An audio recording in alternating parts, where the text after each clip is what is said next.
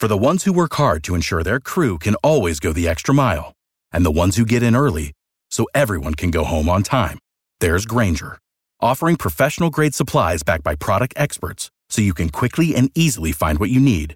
Plus, you can count on access to a committed team ready to go the extra mile for you. Call, clickgrainger.com, or just stop by. Grainger, for the ones who get it done.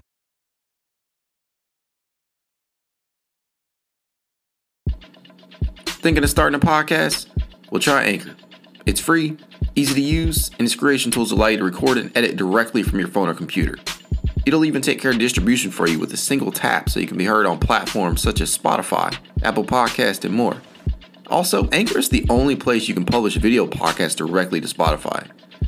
Man, you can even make money using Anchor in a couple of ways, including ads and podcast subscriptions.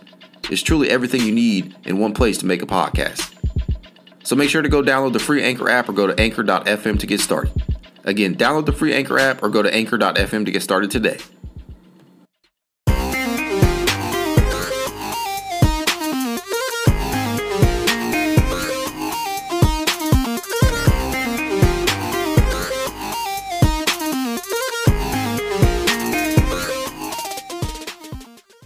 Welcome to another edition of the It's Cavalier podcast. As always, it's your boy Mac. Joining me today is my friend and co-host Corey Walsh of Fear the Sword. Corey, my brother from another mother, how are you doing today? I'm doing great. We're one day away from Cavaliers basketball. That doesn't have to be shown in like a Cavs social media account channel. So I'm excited. Indeed, no more highlights. We get sort of the real thing tomorrow, right? And as of recording, is uh, you know, as of tonight, I I- am ecstatic, man. We've been talking so much Cavs basketball, and we haven't really had anything to go off of outside of highlights and Cavs media day. So, um, you know, my God, we're almost we're almost there. We're almost at the real thing. Um, the Cavs take on the Philadelphia 76ers, if I'm not mistaken. Um, a team in which they went 0 and 4. oh, goody. 0 and 4 against last season. I'm hoping that changes, but uh, still some very tough competition there, man. A low bar to surpass this year for this year's rendition of the Cavaliers. Just win one game against Philly, and it's an improvement for us. That is quite the low bar, but uh, this preseason action does not come without a bit of bad news, as we all are aware by now. Evan Mobley will miss a few weeks. Our with, sweet, uh, sweet prince. with a right ankle sprain after coming down on somebody's foot after practice. I want to know. I want to know who did this. It was definitely Caris LeVert. Can you confirm that? My uh, spies from inside the organization are telling me that it's Caris LeVert, and he will be shipped out to the Lakers for their two second first round picks they've been dangling around. Yeah, go ahead and bring LeBron home, right? Perfect. No, we could just let Caris go. it's LeBron's uh, problem now obviously we have to make light of this. Um, definitely something. It's a bit of a bummer, but I'm going to put a bit of a positive spin on this, uh, just because you know that's what we do here. We're, we're, we're generally positive. So just a couple of things to to take away and remind you guys of. One, this did not occur during the regular season. That's one. So that's definitely helpful. We know the injury woes that this team had last season. This is not the time to you know, signal all of the uh, all the alarms, sound the alarms and whatnot. This is not time for the injuries to pile up. That's not happening. It this happened in the preseason. We're going to be okay. The next thing is that this does allow the, the the team to further evaluate some of the backup bigs on the roster and their fit you know, alongside some of the starters. Um, some guys like Dean Wade, Lamar Stevens, Robin Lopez, even Isaiah Mobley. Um, some of these guys can really benefit from the added opportunities they're about to get in preseason. So, you know, we could also see some small ball Cavs. We could also, you know, the inverse of what we had last year with tall ball. We could see some small ball lineups in preseason. So, Corey, let me just ask you this, man. When you first saw this news drop, how did you feel? Not surprised. you know, there's just so much good karma heading in the Cavs energy. You knew just eh, something had to come and uh, balance it out because you know it's a give and take in life, and you can't have all these great things coming to Cleveland without something to remind you that hey, this is the the town of Cleveland we're talking about, and bad things are expected to happen at some point. So uh, yeah, that you know, but this is not the worst case scenario. Like I kind of view it as us getting the injury bug out of the way quickly And if it has to be an Evan Mobley out for the majority of preseason, then that I will take that any day of the week versus Evan Mobley missing impactful games, as long as this ankle injury doesn't carry over as a recurring issue throughout the year. Hopefully they just rest him the amount that he needs and don't rush him back. Even if he has to like miss the first week or so of the regular season, I would still be fine. I just don't want a situation in which we're too eager because we want to show people what this lineup is capable of. So it's just uh keep it slow and steady.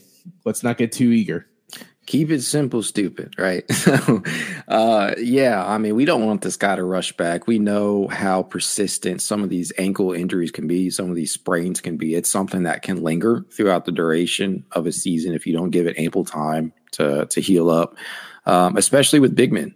Uh, it's just one of those things that you always kind of want to be aware of and and manage. And I think Cleveland this season, as opposed to last year, is much better suited uh, to kind of handle and facilitate some of these guys, you know, taking some some breathers, getting some rest. Uh, with the addition of Robin Lopez and Isaiah Mobley, um, I, I, really truly believe, and having a healthy Dean Wade back, um, I, I, truly believe that they're in a much better spot to begin the season if they want to give some some guys some breathers, and if you want to take things cautiously with Evan Mobley, by all means, you better fucking do it because this is one of the cornerstones of our roster here, and uh, you know we we don't want to start the season off on the wrong foot. So, Evan Mobley, take as much time as you need. That's all I'm trying to say.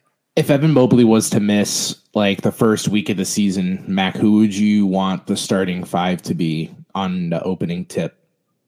So if that was uh, the scenario that I was presented with. Obviously, you know, nothing changes with the backcourt and Darius Garland and um, uh, Donovan Mitchell. Nothing changes there. We we already had questions in regards to who the starting three is, but if I got to pencil somebody in there as of right now, it's Isaac Okoro, we've heard a lot of big things about this uh, this training camp uh, and off season about some of the work that he's put in. Um, JB actually commented on, you know, kind of the fact that they he feels that they put him in a box last season, which I think that's not really uh we're not blind here. We all we all could see that he was just standing around in the corner sometimes. And they they they did tend to kind of limit what he did. Um, hopefully that changes. So I'm going to slot him into three because I feel like he's the, probably the best complement to what they need from a defensive standpoint. And if he can give you um, decent shot making from range, uh, maybe three to four attempts uh, you know, a game, I'm okay with that as long as he converts at 35% up. Um, at the four, the big question with Evan being out, it's going to come down to probably Kevin Love um, and Dean Wade for me. And I'd probably give Dean Wade the edge because I feel like uh, Kevin Love still needs to anchor that second unit. I feel like that's just where he needs to be right now.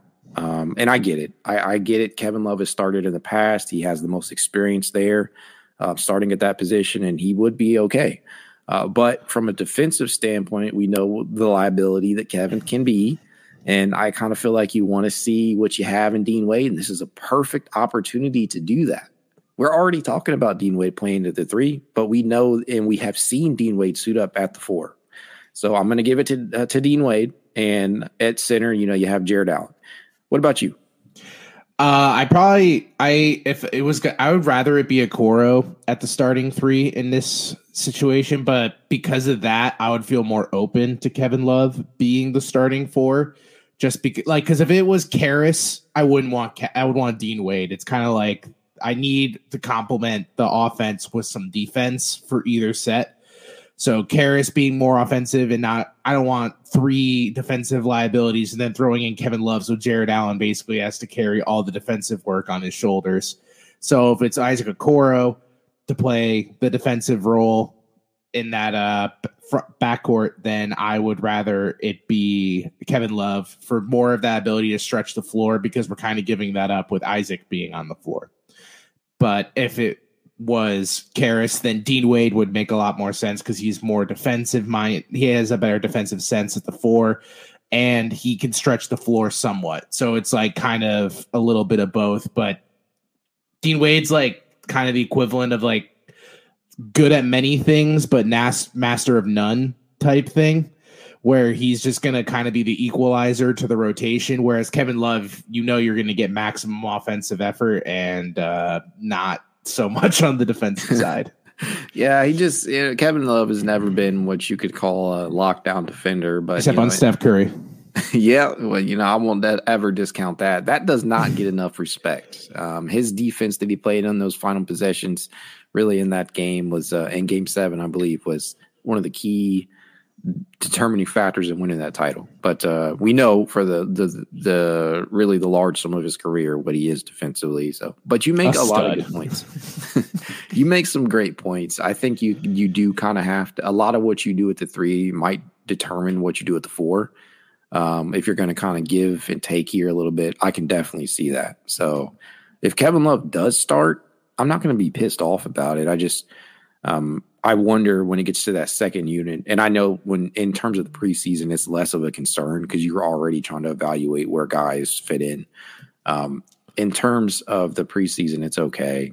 Uh, whatever happens. Now, if Evan Mobley ends up missing the first week or two of the regular season and you're starting Kevin Love, well, you better get maximum effort out of whoever's at that three because you know Jarrett Allen's going to bring it defensively along with some the pick and roll game and you know a lot in the lob threat that he is, and you know what Darius Garland and um, and Donovan Mitchell are going to bring to the table. So I, I, really feel at that point the three has to be has to take themselves out of that weak link, uh, weak link territory, which we already know that that is already going to be the weak link, uh, the weak link of the uh, starting five. Yeah, with um with Caris LeVert if he the reason I feel fine with Kevin Love being the starting four if it's uh, either Okoro because I feel like Caris could then take that spark plug off the bench role. And the way that I kind of look at it now is that last year we really only had one dynamic guard. And I feel like they want to kind of go back to what they were doing with Darius and Collin, where one of them is going to be on the floor pretty much at all times. So I'm not as concerned that off the offense will fall off a cliff if we don't have like a locked in six man because the one of Darius or Donovan is always going to pretty much be on the floor. I feel like mm-hmm. with very few minutes where it's just going to be the Raul Neto show, and uh, even so, I feel like they're always going to be complemented by either Caris or Kevin offensively. So I'm not super worried that Kevin Love has to be another six man of the year finalist. As nice as that would be, in order for our bench to have life. And I don't feel like we're really super dependent anymore on Cedi Osman playing out of his mind one game and then playing like he hasn't touched a basketball in eight months another night. um, you know, when it comes to this team, it, it it's kind of you never truly know what you're going to get in regards to the the second unit. I feel like anybody on any any given night can experience some type of good night, and Kevin Love just happened to be that guy with the most consistency last season. Uh, prior to the Ricky Rubio injury, I don't think we're actually talking about Kevin Love for six man of the year. I think it's Ricky Rubio and in his spot with everything he was able to accomplish with the team in his uh, short time. I think he only played 34 games last season with the Cavs. I could be wrong, uh, but the point still stands. Uh, Ricky Rubio really was like the, the the the true orchestrator of that second unit when healthy. Um, this year, um, with with Donovan Mitchell, Darius Garland, Caris LeVert, and Raul Neto to begin the season, I'm not really concerned, just like you, about the uh, the the the primary ball handler, the guys who are capable of playing point. And if things get really dire, you can technically play RJ Nembhard at the. We don't point. have to. well, you don't have to, but it's it's it as in that two way spot. You could if you need him. If anything gets if the injuries really start to pile up, you know, fingers crossed they don't. But what I'm really concerned and what this injury has really kind of brought. It was in the back of my mind already, but what what it really did was bring to the forefront. I still would like this team to do something and bring in another big to kind of shore up that depth because we know that they have um, an open roster spot. We know that things are going to be able to. Uh, there's going to be some movement at some point during the season. It's inevitable, uh, but after you heard about this injury, um, did it make you feel in any way that the Cavs could potentially that this would potentially necessitate some type of move? Um, not necessarily. I still feel like the Cavs are going to kind of see how this small forward position kind of falls out throughout the first few weeks of the season, seeing if someone clearly emerges as a viable option. But if no one seems that reliable night to night, then they're probably going to pull the trigger on some veteran on expiring or something to kind of shore that up heading into the postseason. I feel pretty confident overall with our uh, bigs on this roster. I think Robin Lopez provides a lot of us. Uh, just stable play night to night. And we have Kevin and Dean Wade as well, and Isaiah Mobley if like break glass for emergency type play when needed. So I don't necessarily think that the Cavs are going to jump to fill that uh, spot with a big man. I still feel like that's just a small forward waiting to happen. Okay. Yeah. I mean, I, am not saying that the team should go out and blow their roster up. I'm not saying they really should do anything at all. Uh, but for me, you know, just looking at what occurred last season with Jarrett Allen and, you know, Evan Mobley missing significant stretches at certain points, um, and really only truly having a reliable option, at least at the center, in Robin Lopez, um, it, it would make me feel a little bit better to grab maybe some veteran I mean, hell, Khalifa Diop, really anybody, uh, to to to have in the stable in that 15th spot, um, because everybody they brought in as a training camp invite, um, I just don't see any of them sticking outside of a two way. How dare you? Sharife Cooper is about to light the league up. I mean, yeah. I mean, we talked about him a little bit last episode. I feel like his most likely scenario to make the roster is if RJ Nembhard's contract gets converted, or I, really either one of the two ways get converted, and it opens up us the uh, one of the two ways. That's perfectly possible. They could opt to, with this occurring, they could opt to convert Isaiah Mobley's deal and uh, sign Sharife Cooper. Who knows? Uh, Bring Luke Travers in. I want him time. to season. I want him to season at least for one more year over in the NBL. But um, I liked his game. We know we we know what he can bring to the table. If his jersey was available on Cavs.com, that'd be the jersey I'd buy. You're gonna become the new Delly, huh? oh yeah, yeah. One of those one of those types of uh, you know folk heroes here. There's Aussies. What's up with that accent? that was my Australian attempt. Oh man, that's not bad, not bad at all. Um, so you know, to kind of turn things around here, if Evan Mobley is back for the start of the season, who is your? Because I think we just recently seen that JB Bickerstaff is likely to start the season out with a ten man rotation. Who is in your ten man rotation if Evan Mobley is healthy in Game One? Uh, so my starting five would. St- I haven't budged off Dean Wade for the three campaign. uh, it's so it's the the star backcourt, the star front court, and uh, my boy Dean, and then six man Kevin, then Raul Neto, uh, Isaac Okoro, Caris LeVert, nine, and uh, I'd probably give it to Lamar. Honestly. Lamar over Cedi. There we go. yeah, I I just don't see a world in which Who's I, your odd man out? Is Cedi your odd man out? No, my odd man out is Rolo. oh, okay. All right. So and I'm Windler, not mad at that. It's like between Cedi and Windler, it's just like pick your poison on your night. Like, what would you like? Would you like more um, stable play, but it's going to be like a five, two, and two stat line from Windler, or do you want Cedi to maybe go off for 16, but also run with his head cut off for like half the night defensively? Oh man, that's actually a very good point. Um, if I, you know, I guess I'll go ahead and run through my 10 real quick, but I'll get to that in a second. So much like yours, you know, star front court, star back court, nothing changes there. My starter at the three is Isaac Okoro by a thin margin right now. My sixth man is Kevin Love with no healthy Rubio. You have Caris LeVert as your seventh. You have Dean Wade. Dean Wade factors in there as the eighth man. Ninth man is likely to be Lamar Stevens. And number 10 is where this thing all. I feel like I'm forgetting a name here. I am. Al uh, Neto. Yeah. Al Neto. Al Neto has to be in the rotation to start the season. So that's your 10. Odd man out for me is Dylan Windler. because I really am starting to come back around on Dylan Windler. I, I like what I'm hearing. He he appears healthy. He appears confident, and to uh, to his credit, he's worked hard. You know, fought through a lot of adversity, and I feel like if there is anybody who is due for a breakout on this team, all uh, you know, uh, however small it is, um, it's him. I, I really feel like he's worked hard to to finally get to a place where he can confidently take a step forward without having to um, worry about injuries. Because I feel like since he entered the league, that's all this man has ever done is is rehab.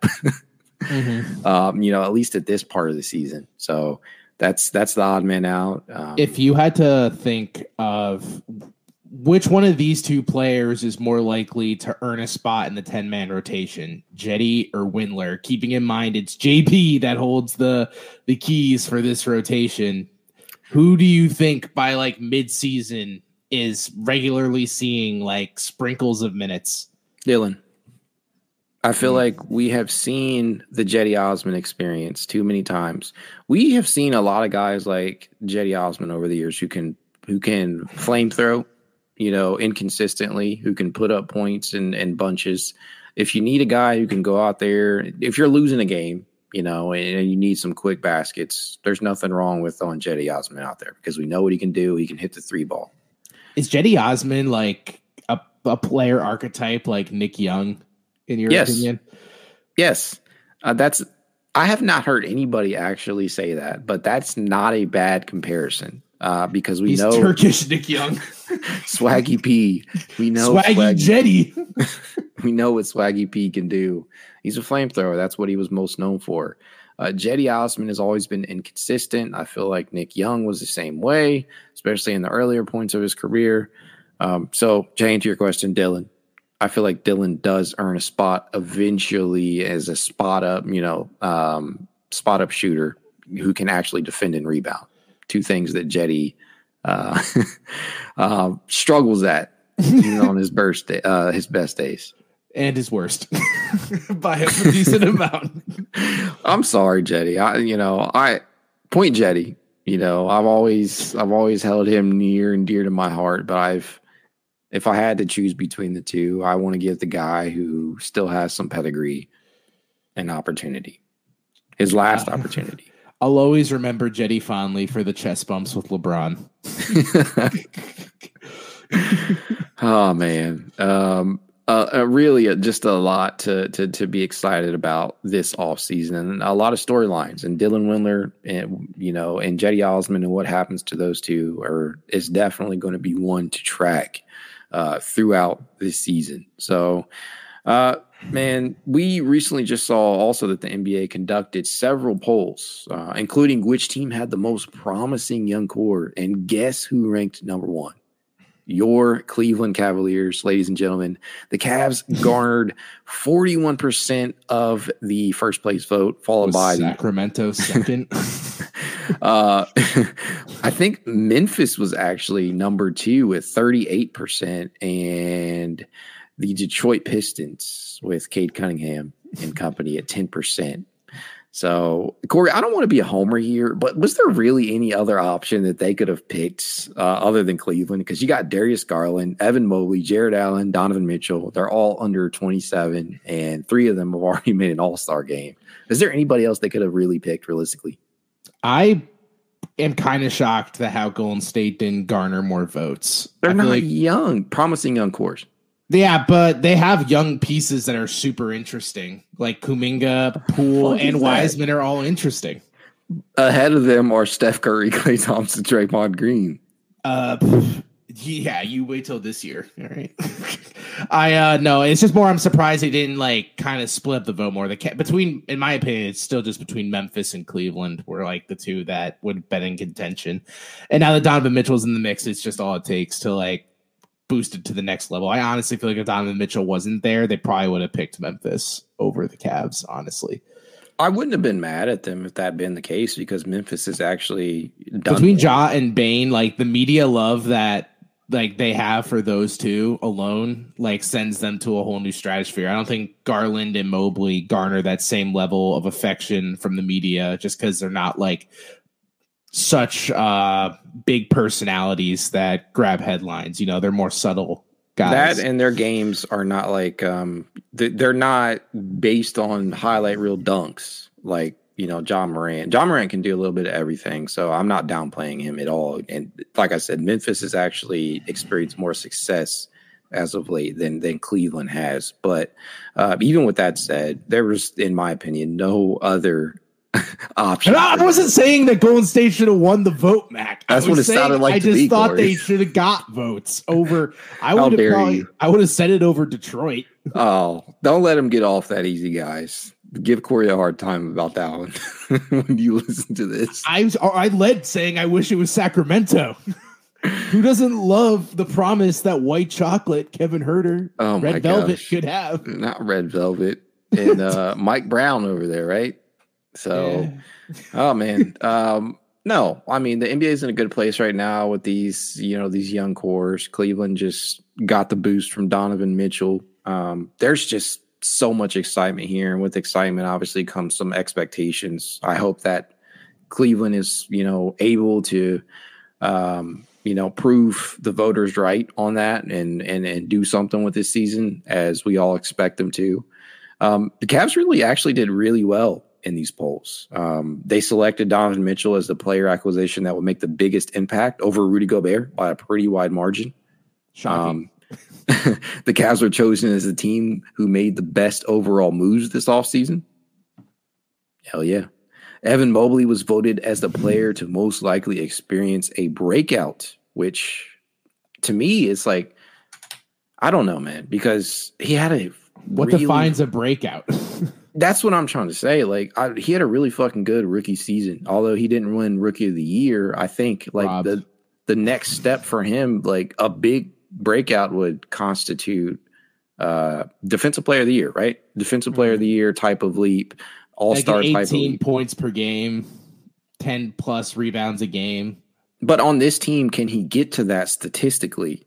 I feel like he's in store for like a 15 and 10. Same type of year as last season. A little bit more rebounding, um, probably the same amount of points, maybe one more point. Yeah. Off of Let's not push it. All right. uh, I mean, just being real, like I don't know if that will be achievable from a statistical standpoint, but on the defensive end, the impact there, if he can be in the discussion for defensive player of the year, I think you can definitely put him in there for like a um a breakout. It all really depends if Mobley can, uh, if his offseason development helped his pick and roll ability. Because I felt like when Jarrett Allen was out, we really lost that aspect of our offense with Mobley because he just isn't the same type of presence down low that Jarrett Allen was and that alley oop threat. He was more of a connective tissue player off the con- the pick and roll, and he didn't really. Up he mastered like being a finisher on those. But if- as long as he's out there with uh, Mitchell or Garland, then then I could see a roadmap for him, like improving his points per game a significant amount. But unless that happens, I I probably would see a world in which Jarrett Allen probably scores more points per game. Yeah, because we know one thing about Jarrett Allen, and that's that Jarrett Allen knows his place. He knows his role. You know where his bread is buttered, and that is in the pick and roll game as a lob threat and a bunch of putbacks, which he should have the opportunity. Really, both of them should have the opportunity. Um, we, we figure that Evan Mobley is probably going to see his fair share of minutes at the backup five, playing with some with some of the starters, some type of combination of them. So um, really a breakout is possible, but I don't know if it results in like a um, uh, most improved player type of scenario. It's it, it might be tough. Um, but a lot of people really like his chances to be in that defensive player of the year discussion, and you know we're two of them. So hopefully that continues. Um, they were picked sixth, or they were picked to finish sixth in the East, which is a little low for my taste, but it's still playoff team nonetheless. Something they haven't been able to say in the last couple of seasons. That sounds like defeatist talk, Mac. That's not what we're about. We're a top No. four seed. damn it. when we asked when we when we talked about this uh this last episode i think we both ranked them around like four or five or 5 Mhm. territory which is i think perfectly reasonable for a team who hasn't accomplished anything outside of a playing game yet Yeah, well, now that I saw Ben Simmons free throws last night, I am confident that we're uh, competitive. Was it that bad? I didn't get to catch that. You should watch his turnaround jumper from the baseline. That was pretty dynamic to watch. um, I mean, there's preseason basketball going on all around town. I'm not going to act like I haven't watched uh, Utah in in good old You- friends You Collin watched, Sexton. yeah, you watched Larry Colin Martin. get absolutely harassed by his defender yesterday. that was insane. Oh Poor- man, Poor Collin and Lauri. Utah's Lauri actually had the probably the better game, obviously, of the bunch. We didn't get to see El Chai, did we? No, I don't think so. But Lauri looks like Euro Lauri, which means we gave up Michael Jordan. so Uh, the second coming of Larry Bird, finished Bird, gone. damn you, Koby. Yeah, why would you get rid of him right as he was about to bloom? Oh man, I wish those guys the best. Um, a lot of people really think kind of lowly of the uh, of the Jazz chance this year, and I don't know if that's more of wanting them. Like, if you're a Utah fan, do you want Utah to suck this year? Like, You have so many draft picks, you have so many darts that you can be good and still have a ton of picks like on the table, but they're not going to necessarily be high picks because they're from two teams that got really good players. yeah, I don't know. I think they they can legitimately win like 25, 30 games, in my opinion. With like, I mean, they still have. Wow, that sounds awesome. I mean, considering Sign me up. dude, we're talking about a team who has like been a perennial playoff team the last couple of seasons. And then when you look at Cleveland over the last couple of years, outside of last season, winning 19 and 22 games. And so 30 games ain't that bad for a rebuilding team. I also don't think a lot of the players suiting up for the Jazz on opening tip are going to be there by the end. Probably not. No So, Jordan Clarkson. yeah, Jordan. There's probably a chance that Beasley, Sexton, or Lauri probably isn't there either. One of the three probably won't be there. There's just too much of a log jam right now at various positions, mostly at shooting guard. So not Lauri. Uh, yeah, I think I think Collin stays. They just gave him a deal. I think he ends up. I think it's Malik, probably the one who's going to get shipped out. But one of those three is probably going to go just because, like, I don't think they want to pay these level of contracts for a team that Mac very positively said is going to go 25 win season. I'm a positive guy. What can I say? I mean, Jazz fans, don't worry. It's all right. You're going to be a 30 win team. So you're going to have a really shitty draft pick. And but don't worry cuz it's a good season.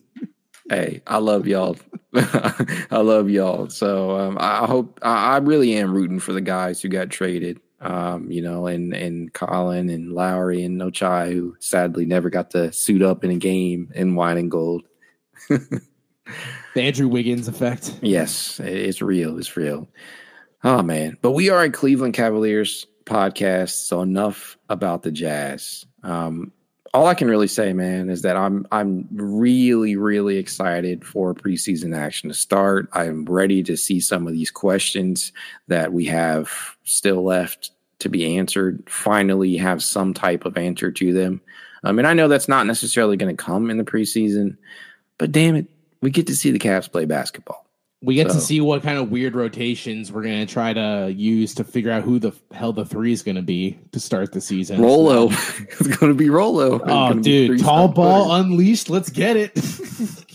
that guy's hook shots, man. He's he's got some some really weird. He's got some weirdness to his game, but I love it. If you want to have a really good time, you should uh, go on YouTube and look up all Robin Lopez three point makes because Ah, they're wild. this is it's like a three and a half minute video, and that up. they are chef's kiss to say the least. Go check it out. Uh, It's not my video, but I plug it as if it is. oh, guys, the NBA is really finally showing the Cleveland Cavaliers some respect, and it's high time the Cavs go out there and continue to let the world know that we're coming for that ass, and sooner or later, we coming for a title. Damn, horny Mac on the pod. All right, guys. Don't just have a good night. Have a wine and gold night. Go Cavs.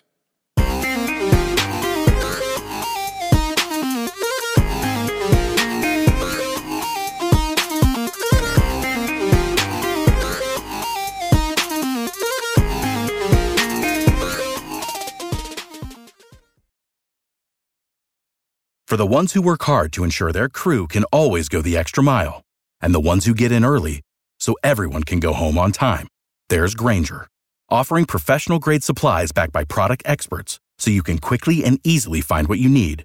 Plus, you can count on access to a committed team ready to go the extra mile for you. Call, clickgrainger.com, or just stop by. Grainger, for the ones who get it done.